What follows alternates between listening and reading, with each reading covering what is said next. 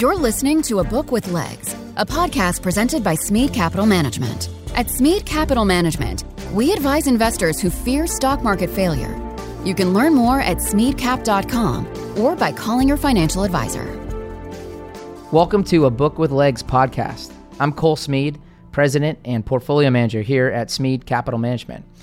At our firm, we're readers and book junkies. It can be said that leaders are readers and we believe books provide us a great source of information for filtering what is and isn't important for investors. Investing is the last great liberal art and the best way to spend a lifetime of learning. This podcast is for readers, thinkers, business minded people, and investors who want to grow their knowledge from great authors and their writing. Charlie Munger often talks about using multiple mental models and analysis. Our aim is for this podcast to help listeners test Munger's theory in business markets, and people. I'm glad you joined us for today's episode. I personally think we're going to have a lot of fun and hear some great stories with our guest. Greg Zuckerman is joining us to talk about his book, The Frackers, that was published in 2013. Greg is an investigative journalist with the Wall Street Journal. He is also the author of five other books, including his 2009 book, The Greatest Trade Ever, and his newest book titled A Shot to Save the World The Inside Story of the life or death race for a COVID 19 vaccine. Before introducing Greg, I'd just like to tell listeners that I believe Greg's book, The Frackers, is a seminal book to understanding how we got to where we are in the energy business in 2021 and why those businesses, uh, in many cases, have the current sentiment they do among investors. So, uh, with no further ado, Greg, uh, thanks for joining us today. Hey, great to be here. So, Greg, I, I, I you know, like I, you're probably gaining. I'm, I'm probably the biggest fanboy as it pertains to your book. Um, I really enjoyed it, and uh, you know, I, I, have to ask. Like, you live in New Jersey. What inspired you to write this book? It's a good question. I'm a East Coast guy, and uh, my wife's from the West Coast, so I had never been to some of these places. Uh, little towns in Oklahoma and Texas and Louisiana. Um, what inspired me was just the fact that this was the most important business story uh, at the time, and it hadn't been written, frankly, how we as a nation um, transformed from one desperate for oil and gas, we were running out, and to the point where we were ex- exporting it. I mean, it sounded absurd to me, and frankly, it just hadn't been told the full story, who the people were behind it um, what were their stories? How did they pull it off? Why was it these people, these unlikely characters and companies, and it wasn't the people you would have expected? And I looked around and no one had told that story. And I wanted to be the one to travel the country and understand that story and tell it to the world. So uh, we kind of talked about this prior to the show. Um, you, you enjoy getting into the lives of people and kind of telling their story. And I mean, you have some really big characters in the story.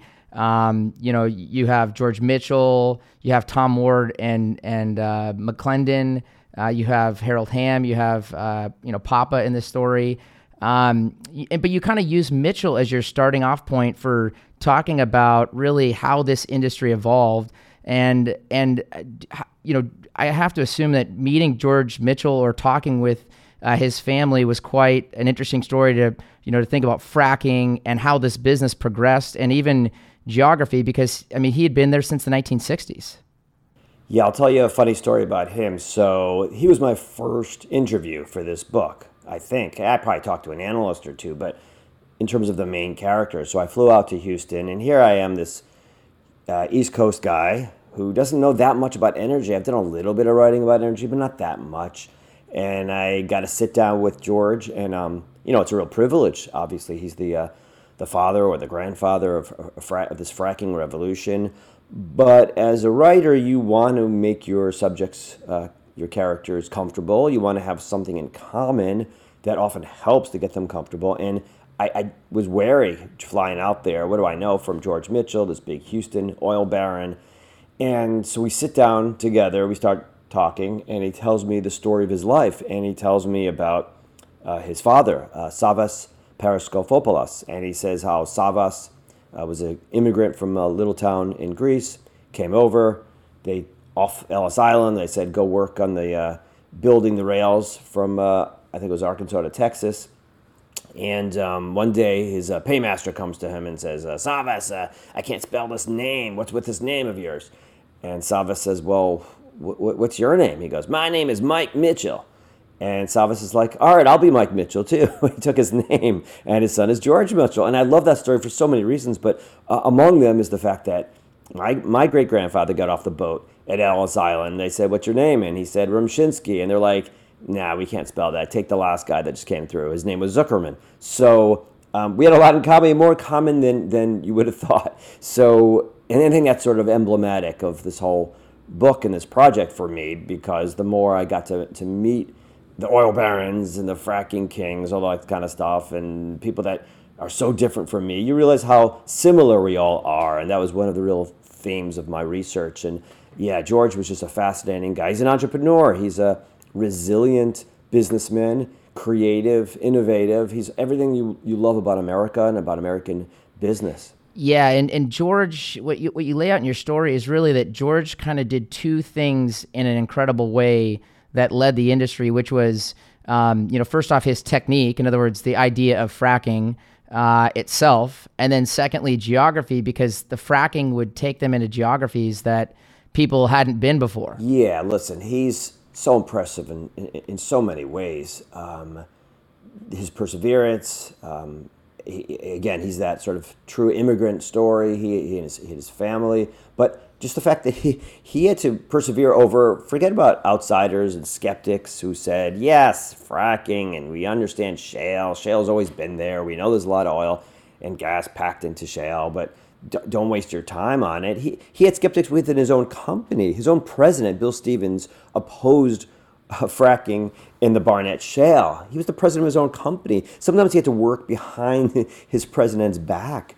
And frankly, he was approaching 80 years old when they had their breakthrough. He had survived cancer. His wife had Alzheimer's. He had had different, different problems, debt problems. He couldn't pay his charitable pledges. It was a little embarrassing. I just love that that perseverance, that resilience. The idea of energy independence. Um, 20 years ago, that was thought as impossible. Um, as we talked about, even 15 years ago, that no one thought that was possible either. Um, are you blown away that we've gone from this conversation of we'll never be energy independent, we'll always be dependent on foreign oil, to we have maybe the world's greatest glut of energy and have to take it somewhere?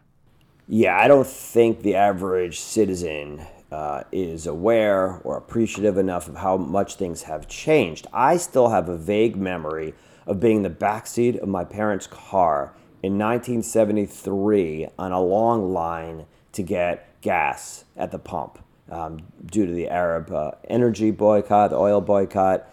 And it was just an understood thing as I was in school, high school, and college that we were dependent on others and that there was no way out. And even we had a president who was an oil man and he didn't suggest any kind of revolution was in the offing. And it was just sort of conventional wisdom that we were running out of oil and gas in the United States. And then to the beat today we're at the point where we're, we're exporting it we have so much we're exporting gas even oil we were exporting crude to the saudis a few years ago it's a crazy concept that i don't think people uh, properly appreciate. Yeah. So in your book, one of the one of the most interesting characters for this idea of uh, exporting uh, is Charif uh, Souki, who who you tell the story. You know, like you said earlier, classic American story, Lebanese immigrant um, who gets this idea uh, to you know in effect import natural gas under the heading of we don't have enough here in the United States. Could you kind of uh, teach our listeners? um, you know that story out of your book uh, because I think it's fascinating to see the the pivot and the about face that he had to do. Yeah, there are really few, few, fewer more unlikely characters to lead the U.S. energy revolution than Charif Souki. He's an immigrant from Lebanon. He spent years as an investment banker.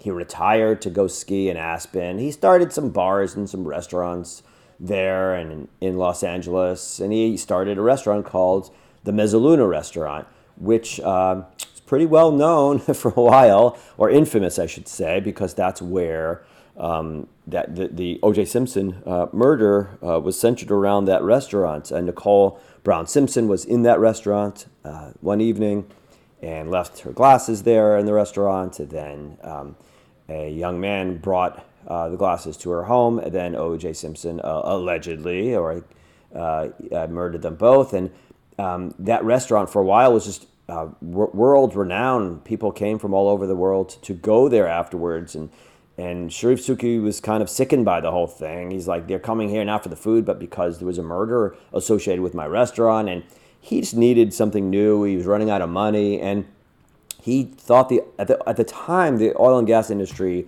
there was a lot of underinvestment. This is around the time of the dot com boom and bubble around 2000 or so. And he saw the money was going elsewhere to technology and other kind of shares and companies, and not enough was going to oil and gas. So he said, all right, maybe I can focus on oil and gas. And he started an exploration company, didn't really work.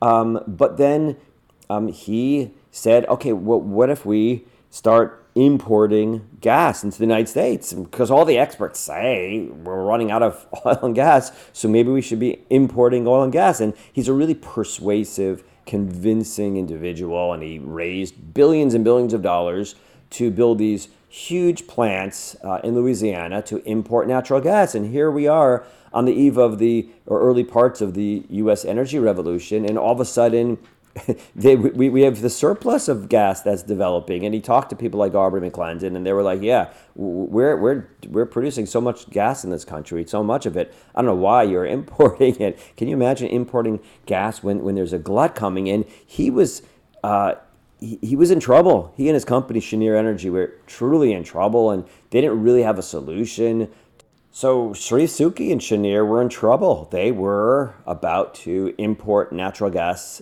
amid uh, a glut of it. So to his credit, Charif Souki could have just said, all right, we're done here. I'm going to move on to some other industry, some other approach.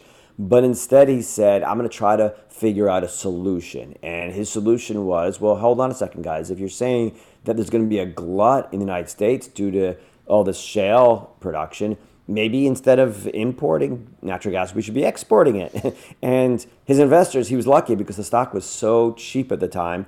His investors had no solutions and they had written down their investment. So they're like, yeah, sure, if, if, if you want to give it a shot, try. And he did. And he basically raised billions and billions more additional capital to turn their facilities into export facilities. It's not so easy to do. And uh, I really am impressed by that resilience and that perseverance and that creativity. And yeah, they turned Cheniere into the biggest uh, gas exporter. So it's an impressive story in in my view. Yeah, to your point, the I mean, the 99 2000 period was kind of a central period um, for a lot of the businesses and people in your book. Um, as you mentioned, you know, Souki had um, they had to deal with this, this uh, in effect, what was thought to be a scarcity, then a glut.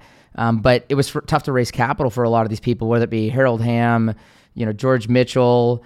Um, do, I mean, do you looking? I'm kind of cheating ahead on this, but a lot of the parallels of then seem like they're kind of ringing in our ears now, and I don't know if that's something you've kind of paralleled uh, with that with that period in the oil and gas business.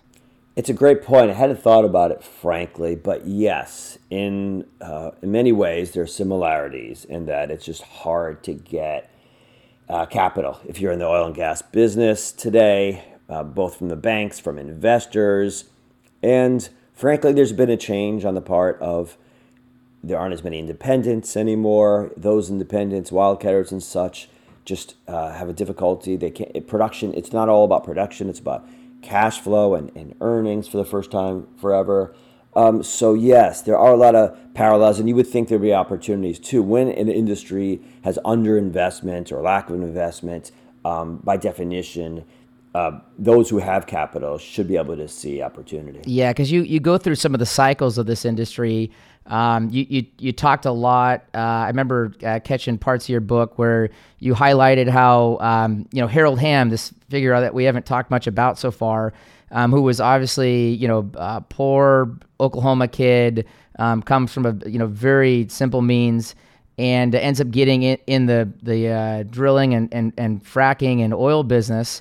Um, but he does that both with the drilling and the oil side, and then ends up selling kind of fortuitously uh, his drilling business at maybe the best time an Oklahoman's ever seen. Yeah, Harold Hamm is a fascinating character. He uh, may be the most interesting, in my view, in the book uh, just the, the rags to riches story. He grew up the, the youngest of 13 children.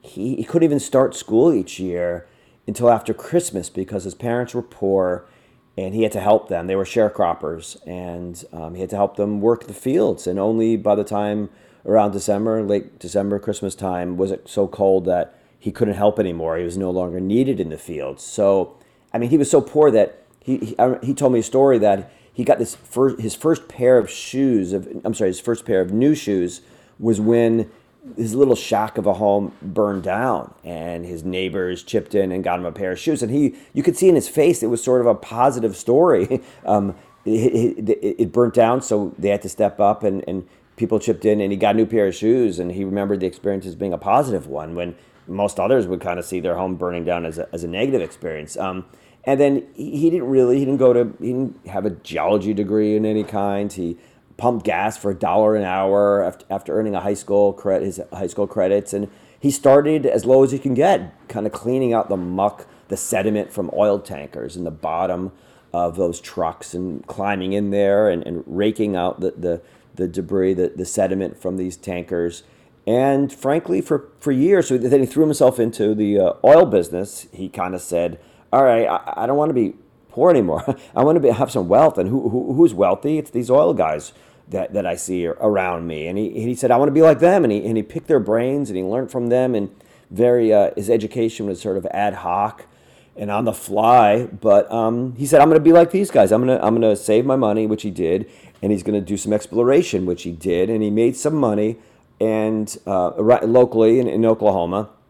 And I visited the little town that he's from, uh, Enid. And um, I saw the home that he grew up in. And his father was a local pastor, and I got to experience it and, talk to people, and it was just a, a privilege and a, and a, pleasure to to go to to see the, some of these towns in, in America where that kind of birthed this revolution. And anyway, Harold Hamm he, he started this company, and um, people snickered. People made fun of him. He talked rough. He didn't really. He went to Dale Carnegie at one point to try to improve his his uh, the way he presented himself. Uh, he had this, this story where he was in an airplane and, and he was trying to fly it and he didn't put the, the, the brake on and it crashed into a car and people mocked him and he was always suing people and but again he had no geology or any other kind of course in college he's from this little town enid the ninth largest in oklahoma but he he heard about the bakken and he heard about the the, the promise of the bakken and he kind of believed in the, the tight limestone there and that area, North Dakota, Montana, and he thought it might yield a lot of oil, even though the experts said don't waste your time there. And he went up there and he made his big bet on the Bakken when other people could have. You know, all the Exxon and the majors, they'd given up on America. They, they were offshore, they were in Africa, they were in Asia. They, they, they weren't betting on America. And, and Harold Hamm and the other people in, in my book, The Frackers, were. And I just love that that um, belief in, in, both this country and, and the promise of, of, the of the natural resources, but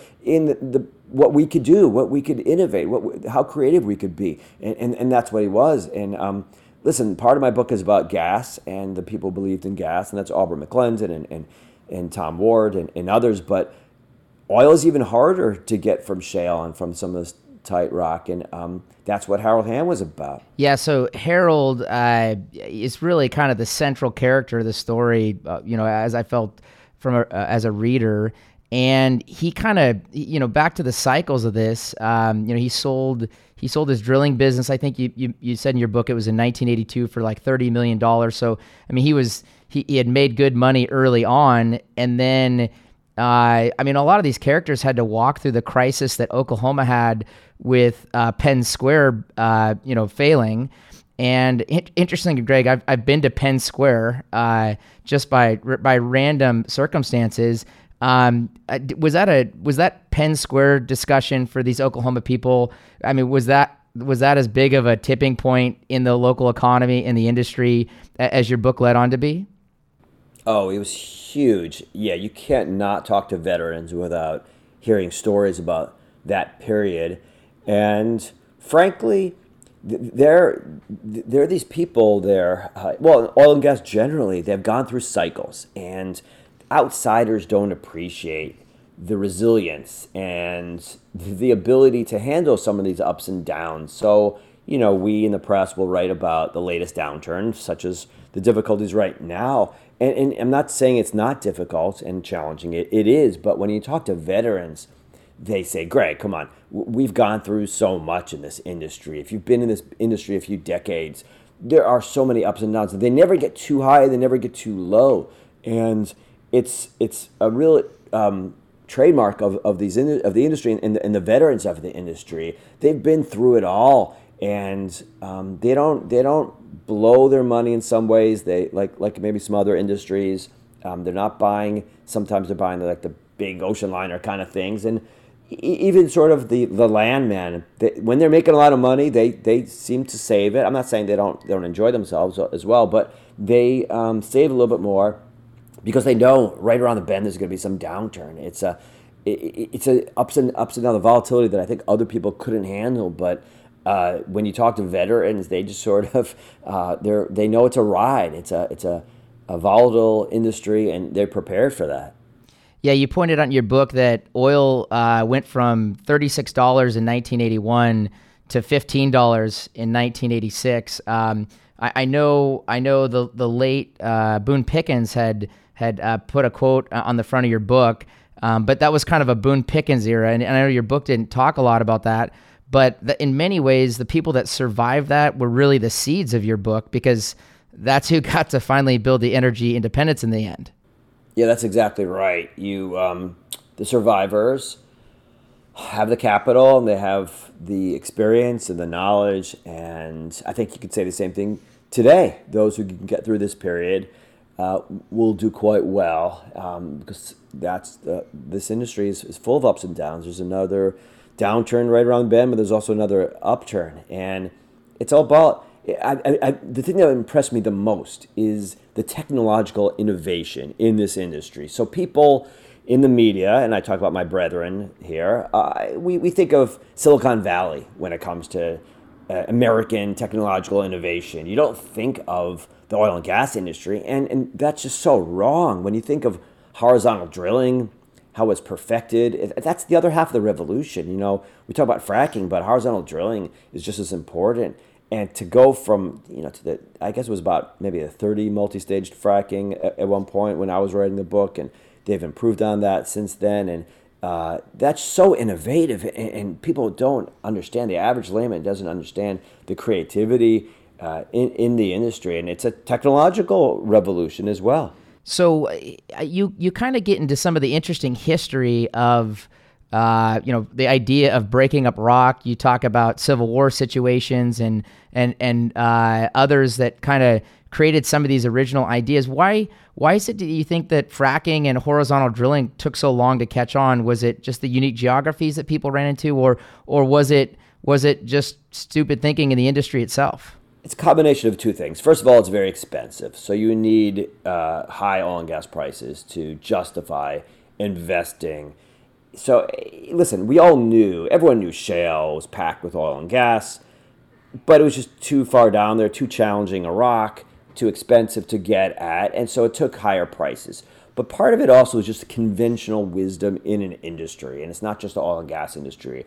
Um, I talk about it a lot. I mean, I'm, I, I just wrote a book about the vaccine revolution and how we develop these effective vaccines to save the world. Uh, companies that are just as unlikely as as Mitchell and, and Hamm's company, this company Moderna in, in, Cambridge that no one really cared much about, and there were a lot of similarities, believe it or not. So mRNA is an approach that everyone said, yeah, maybe it could work, but probably not. And there were some stubborn scientists that ignored the conventional wisdom, and that was exactly what happened here, people said, yeah, fracking hypothetically could work, or shale, yeah, it's a it's an interesting rock. It's um, got all that oil and gas, but don't waste your time on it. And it took guys like George Mitchell and his team, the people I write about, and Harold Hamm and Aubrey McClendon, to ignore the conventional wisdom. And sometimes you do. And the conventional wisdom among the, the giants was don't waste your time with shale. And it took these stubborn entrepreneurs, these wildcatters,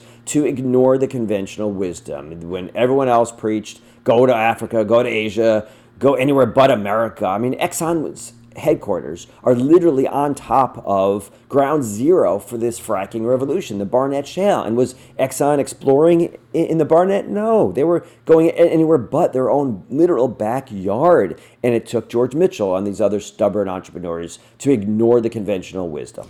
Yeah, so there's this interaction. Um, like you said, it takes a lot of capital to frack and, and, and do these exercises and techniques. Um, and so there's this constant interaction in your book between the public markets and these companies. Um, you know, uh, and that's enhanced by, like we said, the cycles. The you know the Penn Square situation. Um, Mitchell, you know, developing the Woodlands is kind of a sideshow to his life, um, and selling out in 01. and then you have Chesapeake, uh, who went as low as a dollar in '99. Um, you know, so I, I guess capital structure time and time again was really important for these people.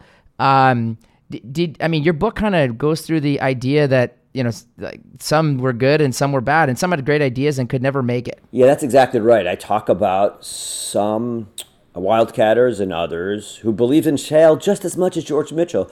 They believed in tight rock just as much as tight rock, just as much as Harold Hamm. I could go on and on, and yet they didn't make it. They didn't succeed they had abject failure, embarrassing failure often. And I think it's important to tell their stories as well, just to show that it wasn't just about the idea and just a, not just about seizing on shale and similar kinds of rock formations. It takes a lot more. You got to have investors that are lined up, that believe in you, that believe, that will stay with you, that um, have capital that won't flee um, at the first sign of, of, of failure not everyone had that. And people like Aubrey McClendon and Harold Hamm are not just creative and innovative, they're also very persuasive. And um, they have a, have a way with investors and they have a way of, of they, or Aubrey's no longer with us, but um, they had a way of, of reassuring nervous uh, backers. And that's just as important as the ideas and the and the creativity. And there's a real lesson there as well for the entrepreneurs and for those thinking about starting companies or looking to back new ones. Yeah, to your point about uh, McClendon, uh, if there was ever kind of a love child between Wall Street and the oil business, uh, Aubrey, you know, he, he seemed to be that. Uh, you know, his family's background that you kind of lay out. So I'd love to, I'd love you to take listeners just through a little bit about Aubrey because uh, I mean, he maybe understood the public markets better than anyone. Aubrey McClendon was such a fascinating guy. People have said to me after reading The Frackers, Greg, I really like the book. I just don't know if I like these characters. Sometimes I do, sometimes I don't, which is a fine reaction. And, and it's not a, a bad one to have. They're great characters. No one more so than Aubrey McClendon. I mean, he, he was born to Oklahoma oil nobility, sort of. His mother's family was the, part of the Kerr-McGee family, but not the right side of that family. So they had money, but not a, a ton of money. And he goes to Duke. He's not necessarily set on joining be, joining the family industry and big, becoming an oil and gas person. I think he was going to be an accountant. He majored in political science, but he decides to try the, the family business a little bit, comes back to Oklahoma and goes into the industry. And he's very charismatic. He's a landman um, and he realizes, hey, the real money was, is in exploration. So he shifts gears and he tries his hands at exploration. And frankly, he's a fast follower in shale. He's not like George Mitchell. He didn't come up with the idea of targeting shale, but he realizes early on in the revolution hey, I think there's something going on here. I think that this country, we can produce a lot of, of gas. Natural, he was all about natural gas, at least at that point and, and, and he says, I'm going to be the one to do it. And he, he, he, it's a land grab like never before seen in the nation. He borrowed, he bought, uh, himself borrowed personally money to buy shares of his company. Uh, he believed, he was a believer. I love that. So, you know, in other industries, sometimes you see people selling uh, on the way up. He was buying on the way up. He, no one believed more in this in his approach, but in this nation, in, in, in the, the possibilities of natural gas f- from shale, no one believed more than Aubrey McClendon himself. And as natural gas cl- prices climbed in early 2008, he was worth about $3 billion. He's part owner of the Oklahoma basketball franchise. He brought them to Oklahoma, the Thunder. he was he enjoyed the limelight. There was no one really bigger and more outgoing and charismatic than Aubrey McClendon. And the problem was he believed too much. He went back and borrowed even more on the way up. And then uh, when he was a victim of his own success, that he found so much gas, he and his colleagues, other companies too, he found so much gas that gas prices collapsed. They went from about thirteen uh, dollars to about two dollars in 2012. So his stock uh, dropped and his debt he had to deal with, and he basically was tossed out of his company that he founded. So in some in some ways, he was a little naive and he believed too much. So I, I have a soft spot in my heart for Aub- Aubrey because in the end it did not work out, and eventually, he, sadly, he, he died in, in mysterious circumstances. But um, we have him to thank in a lot of ways. He and his colleagues, Tom Ward and others, for believing this country and believing in innovation and and gobbling up all that land and producing so much gas. And frankly, it's helped us transition to uh, alternatives, I would argue, and um, get away from coal. So he's a he's a controversial figure, but I would argue that uh, at the end of the day, he's, he's one we can learn from and uh, definitely be entertained by. Yeah, as a as a uh, Seattle kid growing up, uh, you know, rereading your story and, and listening to you know him partnering with Clay Bennett to take the Sonics away has always been a, painful part of your book. Sorry about um, that. Yeah. Yeah, yeah, I know. And, and, and like you said, they were having so much success. It, it's the kind of stuff that's prone to prone to cause issues. Could you? Um, I have to jump into this because it's just it's too interesting from a corporate uh, perspective. Um, could you talk about you know their, what their headquarters, kind of the opulence that you lay out, and then also what Ward and McClendon were doing on the side personally? Yes. So Oklahoma City was a bit of a backwater before Aubrey McClendon got there. I don't want to exaggerate his importance, but he is among the most important figures, maybe the most important figure in that city over the past hundred years or so. What, what he brought in there, it wasn't just the the growth of, of, of Chesapeake and the hiring, obviously, but they invested in the city, and part of it was the basketball team, as you suggest. But it was more than that. Just restaurants started up nearby. Um, Whole Foods, the, the the the headquarters itself was an impressive place. People wanted to work there it kind of put Oklahoma City on the map, and it's a pretty cool city. I've been there, spent time there. I like it a lot. So, um, and they people point they still give him credit for that. I mean, Tom Ward to some extent too, but Aubrey had this vision and a confidence and a charisma that is just unmatched in other industries. Maybe you get it in the high tech world to some extent in Silicon Valley, but only the oil and gas business really has these kind of um, outgoing salesman. And I say that in a, uh, positive sense, not a negative um, terminology. But listen, listen, you've got to convince investors, backers, that there's something deep down in the ground, well below the surface, be it oil or gas or both, that, that is promising and they can't see it. Your investors have to be persuaded, and it lends itself to, to it gives itself to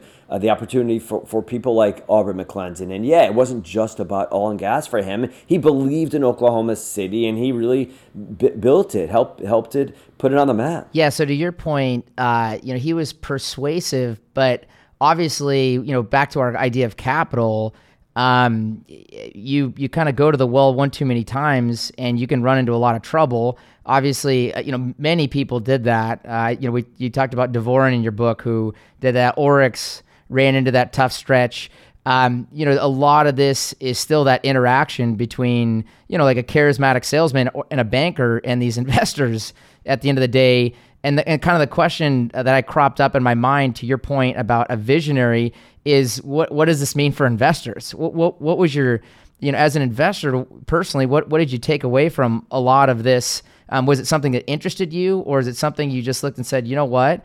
Uh, if there's good salesman, I, I might not want to be at the table. So it's really interesting. The era of the frackers, and my book is about these companies. It's about these individuals the characters, and I really do spend a lot of time focused on the geologists, the people who don't get a lot of credit but are responsible for this revolution. And I would argue that net net, it benefited this revolution. All the oil and gas that was discovered, it benefited the nation so much in terms of jobs, in terms of the types of cities, types of towns that were that benefited. I've traveled the country. It's often places that were down for the count and um, they, they didn't have industry and all of a sudden people were buying up land people that were losing farms could stay on their farms uh, and their properties there were people who benefited who were veterans a lot of veterans benefited from this industry uh, and from this revolution so the country benefited as a whole the economy did and you have to remember it was right on the heels of the housing collapse so to have a shot in the arm, as it were, from this industry in terms of hiring and the production um, was a true benefit. So um, the country benefited. You could also argue, I would argue that net net, it helped the environment because we were able to shift away from coal and um, embrace natural gas. Now you could argue that we didn't do it fast enough. We haven't. They haven't done a great job, and they really have not done a very good job in terms of um, the, the escape of natural gas in terms of production. And when you travel around North Dakota like I did, and you see the flaring at night, and it's beautiful, but it's very troubling. But but again, the, the nation benefited. These companies, the, the, the characters benefited. Um, the people, cities like Oklahoma did. But um, but to get to get to your point, the investors did not. And um, it was almost like a Robin Hood kind of thing. I felt that um, people like Aubrey McClendon were I not say stealing. They were not stealing, but they, they were taking from the rich, uh, uh, broadly speaking, the investors, and I don't want to say give it to the poor, but giving it, giving it to others. Sometimes poorer people, but the, the investors were the ones who never saw. I wouldn't say never saw. Often didn't see the benefit in terms of production. In production, they saw, but in terms of profits, in terms of cash flow, and it, it always struck me as an outsider as being quite surprising because the investors at the time were always emphasizing uh, production, production, production. And, the, and I was, I don't know, I'm a sort of old school investor kind of person. I grew up reading a lot of these books, uh, Buffett and others, and I thought earnings, or at least cash flow, were something they should be focused on. And people always said at, at the time, well, eventually we're going to shift to that, Greg. We're going to get to the period where profits matter and revenues matter and cash flow, free cash flow matters. And I did see that in the cable industry years earlier, the same kind of thing where they spent, they spent, they spent, and eventually investors uh, prioritized cash flow. And until I would argue just a couple years ago, that was still the case in the oil and gas industry. We're, right now, we're speaking at the end of uh, 2021, and things have changed. So now finally, people are very focused on cash flow and earnings, and it's not all about production. And it's been really hard for people like Harold Hamm and others of the pioneers to shift gears. Their whole mindset forever in this industry was about production, production. It was like a mantra and almost a macho kind of thing. I'm going to get more production than you. And it was not about earnings. And everything is turned on a dime. So um, to your point, it's a really good one that it's not so clear that the investors were the priority. They were not the priority during this revolution. Everything else but cash flow and free cash flow was important. But that has changed. And, and they have gotten religion. I do have to say, the people like Harold Hamm, they say that he's changed, and for good reason. He owns a lot of shares. They all own a lot of shares. They're all big believers in their own companies, and they realize that maybe production shouldn't be the emphasis. Maybe if we could just keep it um, steady and slow and we can make a lot of money, we can all benefit. Yeah, it, uh, to your point, I, I mean, the excitement, uh, that whole in- energy independence that we talked about earlier, um, that that excitement was, you know, just a kind of a theme out of the people that bled into the country in effect. And I, I'm sure you remember, like I did, that was ultimately the pitch for investors was this idea of energy independence um, when you see that kind of excitement, does that just kind of scare you personally as an investor? Because um, you know, in comparison, we kind of sit at the opposite end of that excitement uh, from a sentiment standpoint. Yes, as an investor, as an individual, as a citizen, right? The whole geopolitics of it is very exciting too. We haven't really touched on that, but that's a tremendous benefit from this revolution. Just the fact that we're not beholden to people like the Saudis and people in the Gulf. Um, we've got so much production and p- potential still in places like the Bakken and and originally the Barnett and other places uh, in, in this country. it's it's allowed us to do have so much more freedom internationally in terms of geopolitics. Uh, but as an investor, as you said, right, it's on the backs of the investors. All this stuff, all the changes, all the the positives are really um, thanks to the investors. They they don't get enough credit for writing these checks and plowing money into play, companies like Chesapeake and Continental and, and others back in the day, and they did not benefit lar- to the large uh, extent, not as much as they should have.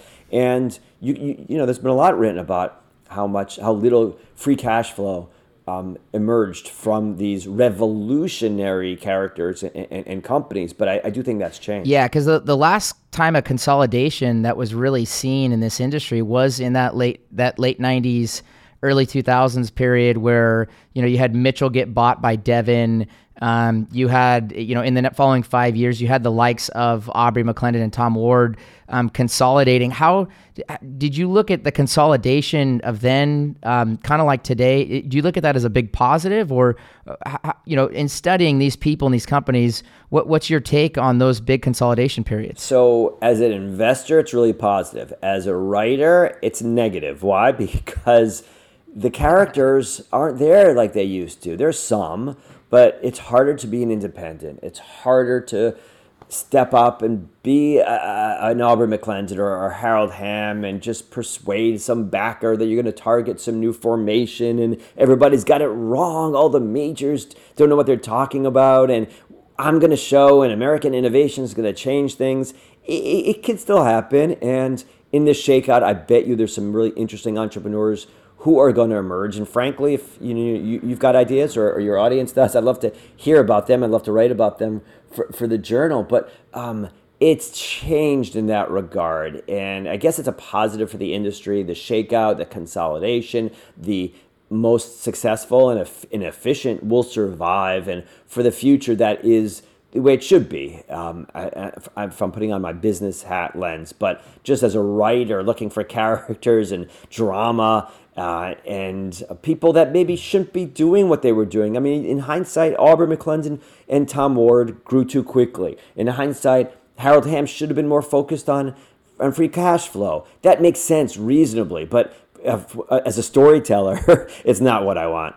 Yeah, no question. Um, so since, like I, I mentioned, I love books. We love books. Um, I, I was really interested as reading through your story, what your kind of, you know, what, what work did you go to originally to um, get more background? Obviously, you were interviewing a lot of people uh, like Hamm, like Mitchell, etc. Um, were there other books that you went to to get a really good um, background in this industry? Yeah, I kind of read everything and anything at the time. I threw myself into it. Obviously, all of Yergin's, uh, Daniel Yergin's books uh, really ha- uh, helpful. There was a book that Mitchell's people wrote. It's kind of an obscure book. I don't even remember the title, frankly. I got it on Amazon. It was expensive. There aren't many that are published, but and it was a lot of technical stuff. But it told the history of the Barnett, which I found really helpful. Uh, there was a book about the uh, uh, Oklahoma and the Penn and, and, and, that whole collapse that was helpful. That's escaping me right now, but that's that was helpful. Um, but but frankly, I just talked to a lot of veterans, a lot of people in industry had been through the ups and downs, and people who worked for Mitchell, and um, they were really helpful. I could not have done this book without them. I thank some of them in the in the acknowledgments uh, of the frackers, so I encourage people to, to check that out. But people um, are much more um, willing to share and to help than one might think. And I and I do have to make the point that it, it, it was such a um, privilege to travel the country and go to these little towns in Oklahoma, North Dakota, and spend time in Pennsylvania and Texas and get to know other kinds of people. And we don't have that opportunity enough in society today. And it's led to this big divide. And again, with my new book, with, with the vaccines and people, um, it's uh, everything's politicized in, in, in our in American society, and it's so sad. And I think it's a reflection of the fact that we just don't have an opportunity to meet each other. And I had that opportunity, and I'm so grateful that I could break bread with people in little towns in Oklahoma and get to know each other. And when, when you do, you realize we have so much more in common than you would think. And people on the East Coast are very wary uh, and people on the West Coast, we're all very wary of, of those in the heartland and vice versa. And it's like tribal at this point, my team versus your team. And it's so sad for me because we're all Americans and we, have, we share so much more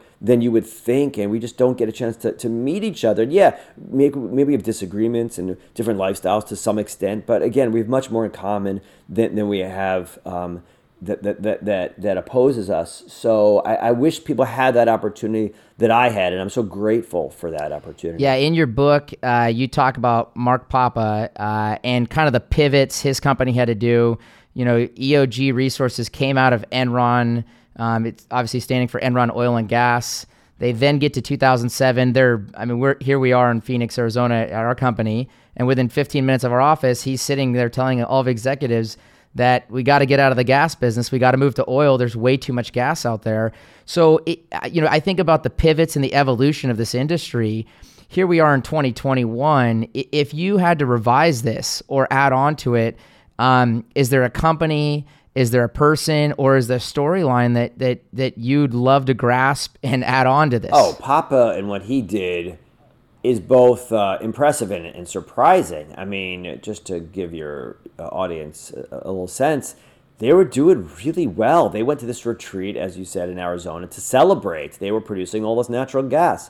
And this was around, I forget, around uh, 2008 or so 2009, maybe just a little bit after. And he was scared to death. His employees were high fiving and celebrating. And Mark Papa said, well, hold on a second. If we're producing all this oil and gas. I'm sorry, all this gas, this natural gas. Maybe others are also, and, and maybe there's a glut coming, and then we're in trouble. Prices are going to collapse. So guys, stop, stop celebrating, stop high fiving. We, we've got to shift gears. And then he said, let's target oil.